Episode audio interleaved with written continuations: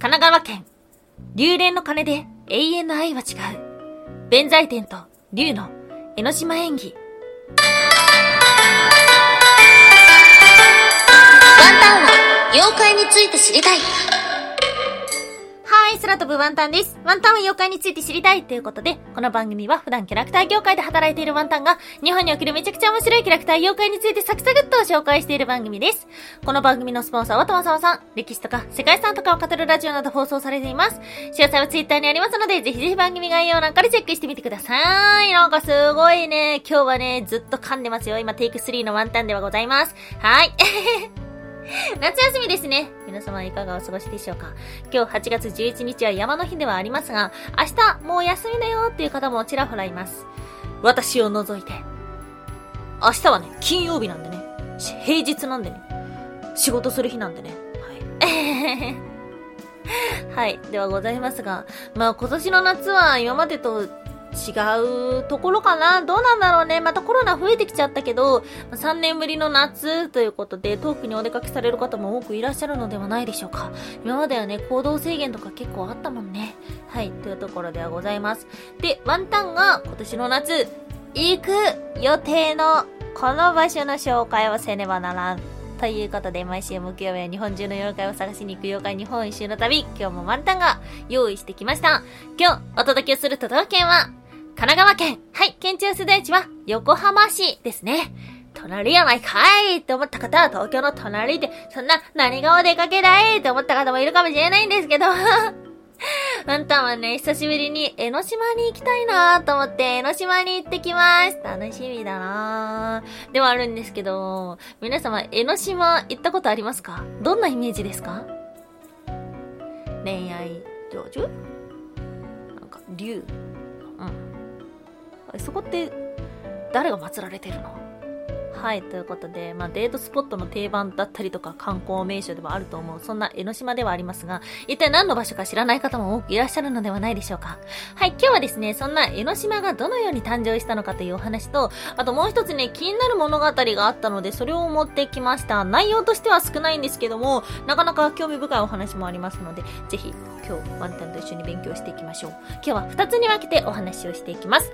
まず一つ目、江ノ島演技とは、そして二つ目、一味違う？銭洗弁財天から見える、鉄と出雲族。はい、ということで、まず一つ目、江ノ島演技とは、昔々、鎌倉で五つの頭の竜が悪さをしていました。疫病を広げたり、水害をもたらしたり、人々は困り果てていました。552年、国運が天を覆い、大地震が起き、高波が村を襲います。大地は10日間揺れ、揺れが収まると、今度は海底が大爆発を起こし、岩が吹き飛び、そこに小さな島が現れます。これが江ノ島らしい。へえ。そしてそんな小さな島に天女が降りてきました。悪さをしていた竜は、その天女に恋心を抱き、求婚します。しかし、天女は、いや、いや、いや、いや、ない、ない、ない、ない、ない、ない。ええー、ということで、悪さをする竜、断るんですね。ではあるんですが、竜はそれを聞くと、じゃあ良くなる僕いい子になるということで、そこから竜は心を入れ替え、津波から人々を守ったり、日照りが続くと雨を降らしたりし、そして人々と共生していきました。はい、ということでございまして、まあ、それで、えー天女様と結ばれたっていうのお話があります。へえ、まあ、それでよかったねとはならないこの物語。やがて、竜に追いがきます。竜は亡くなってしまう前、自分の姿を山に変え、江ノ島をずっと見守っているということなんです。はい。竜が山となっていると言われているのが藤沢市の竜光山ということですね。竜の口に山ということで、まるで竜の口があるように見える場所らしい。うーん。あとは、この、えー、五頭竜、五つの頭の竜が祀られているのは、鎌倉にある竜光明神社というところらしい。へえ。はい。ということでですね、実はそんな弁財天様と竜の恋愛の物語がここにあるということなんです。ちなみに、弁財天様ってどこの国の神様か知ってますよね？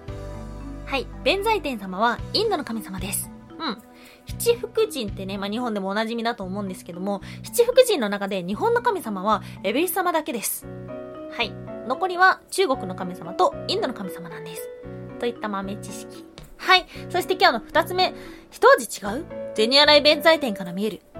鉄と出雲族。これね、興味深いお話があったんですよ。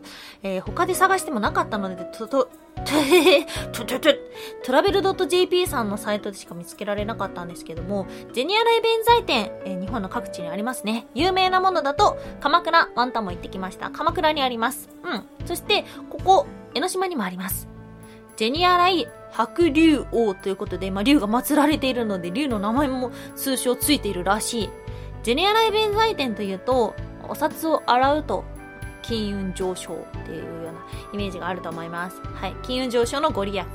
あとはね、なんで、うんと、お金を水で洗うのかっていうと、弁財天様って水の神様なんですよ。まあ、七福神の中での唯一の女性、水の神様と言われています。うん。で、あとは鎌倉にあったゼニアライ弁財天にも竜はいました。竜は弁財天様の使いだったりとか、化身であるところがあるので、まあ、どちらも水の神様として、まあ、ワンセットになってるっていうようなイメージでいいんじゃないかな、と思った。はい。ゼニアライ弁財天の由来ではあるんですけど、これ知らなかったんだよ。砂鉄を含んだ砂で洗うということが転じていって今の姿になっていたらしい。まあそうだよね。昔からお札があったわけじゃないんだから、もともとは砂鉄を含んだ砂で洗う。そのこと自体が良かった。ご利益があった。ぽい。そうなの。これ知らなかったんだよね。で、さらに、鎌倉から江ノ島にかけての海岸っていうのは、砂鉄を含んでる砂で、昔は製鉄の材料として使われていたそうです。江ノ島演技にもありましたが、日本神話や伝説の中で悪さをする竜っていうのがしばしば登場するんですね。で、これはとあるものを象徴しているのではないかという話があります。もともと日本にいた民族は出雲族。で、これが大和朝廷に討伐されたというような話があります。はい。悪さをする竜っていうのは、出雲族を表しているのではないかということ。で、これですね、あの、出雲族が信仰していた神様荒はばきというものがあるんですけども、これは鉄の神様なんですね。で鉄が取れるところで祀られていたということがあります。まあ、有名なものだと、ヤマタノオロチも製鉄文化そのものを指してたのではないかというようなお話がありました。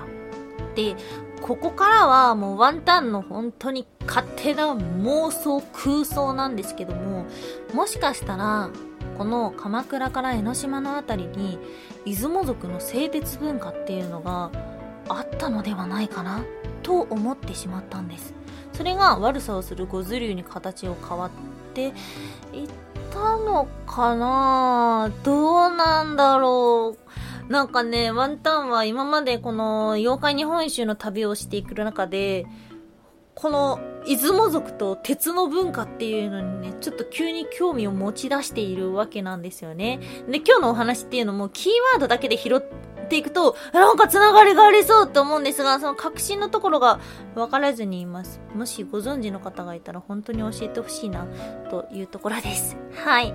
ということで、ちょっと最後はね、結論ないんかいみたいな話をしてしまったんですけど、ちょっぴり興味深いお話でした。そして、全く違うお話なんですが、このお金の話で思い出したことがあります。はい。接客のバイトとかしたことありますか？ワンタンはね、学生の時にしてたんですけども、お金の話でね、ああ、そういえばっていう風に思ったことがあるんですよ。お釣りを返す時に、大きい方から3000円を開始しますって、間違いっていう風に言われたことがあるんだよね。で、間違えてるポイントいっぱいあんの。これ何を間違えてるかっていうと、まず大きい方からっていう、からをつけちゃうと、までをつけないといけないから、大きい方からのからが間違い。で、大きい方の方も間違い。方っていうのは方角を指すから、大きい方っていうのも間違い。で、最後に間違いは、大きいが間違い。お金っていうのは大きいも小さいもないから、小銭とお札は言うけども、大きいお金っていうのは存在しない。っていうことなので、大きい方からっていうのはね、全部間違いなんだって。はい。そんなことを思い出したお金の豆知識です。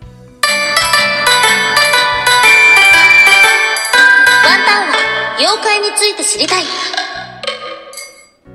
おやすみもいもい。いけるんなら行ってしまう。伊勢。はい、おやすみもいもいというのはワンタンがポエムっぽいこと言ったコーナーですね。ポエムが何だかよくわかってないから、ポエムっぽいことしか言えないコーナーです。この間、突然、伊勢に行ってきましたよ。伊勢神宮に行ってきましたよ。はい。なかなか良かったですね。あの、伊勢神宮で、えっ、ー、と、気をつけなければならないことっていうのがあります。まあ、いろいろあるんですけども、その中で、最も気をつけないといけないところは、伊勢神宮って個人的なお願いしちゃいけないんですよ。で、あくまで神様に感謝をする場所なので、お願いをする場所ではないと言われています。はい。まあ、ただ、あの、お願いできる場所っていうのはあるんですけども、基本的には個人的なお願いをしない場所なんです。久しぶりに行ってきました。赤福氷も食べてきました。またちょっとその話もゆっくりしたいななんていうふうにも思っています。ただ先週紹介した熊のね、行きたかったけど、とてもじゃないけど行けない ふらっと行くような場所じゃないっていうことだったので、タクシーの運転手さんと、いや、本当はね、熊野行きたかったんですよ。えー、何しに？なんていう風な会話をしたのを覚えています。はい。ということで皆さんも夏休み素敵な思い出を作ってください。今日もお聴きいただきましてありがとうございました。以上、空飛ぶワンタンでした。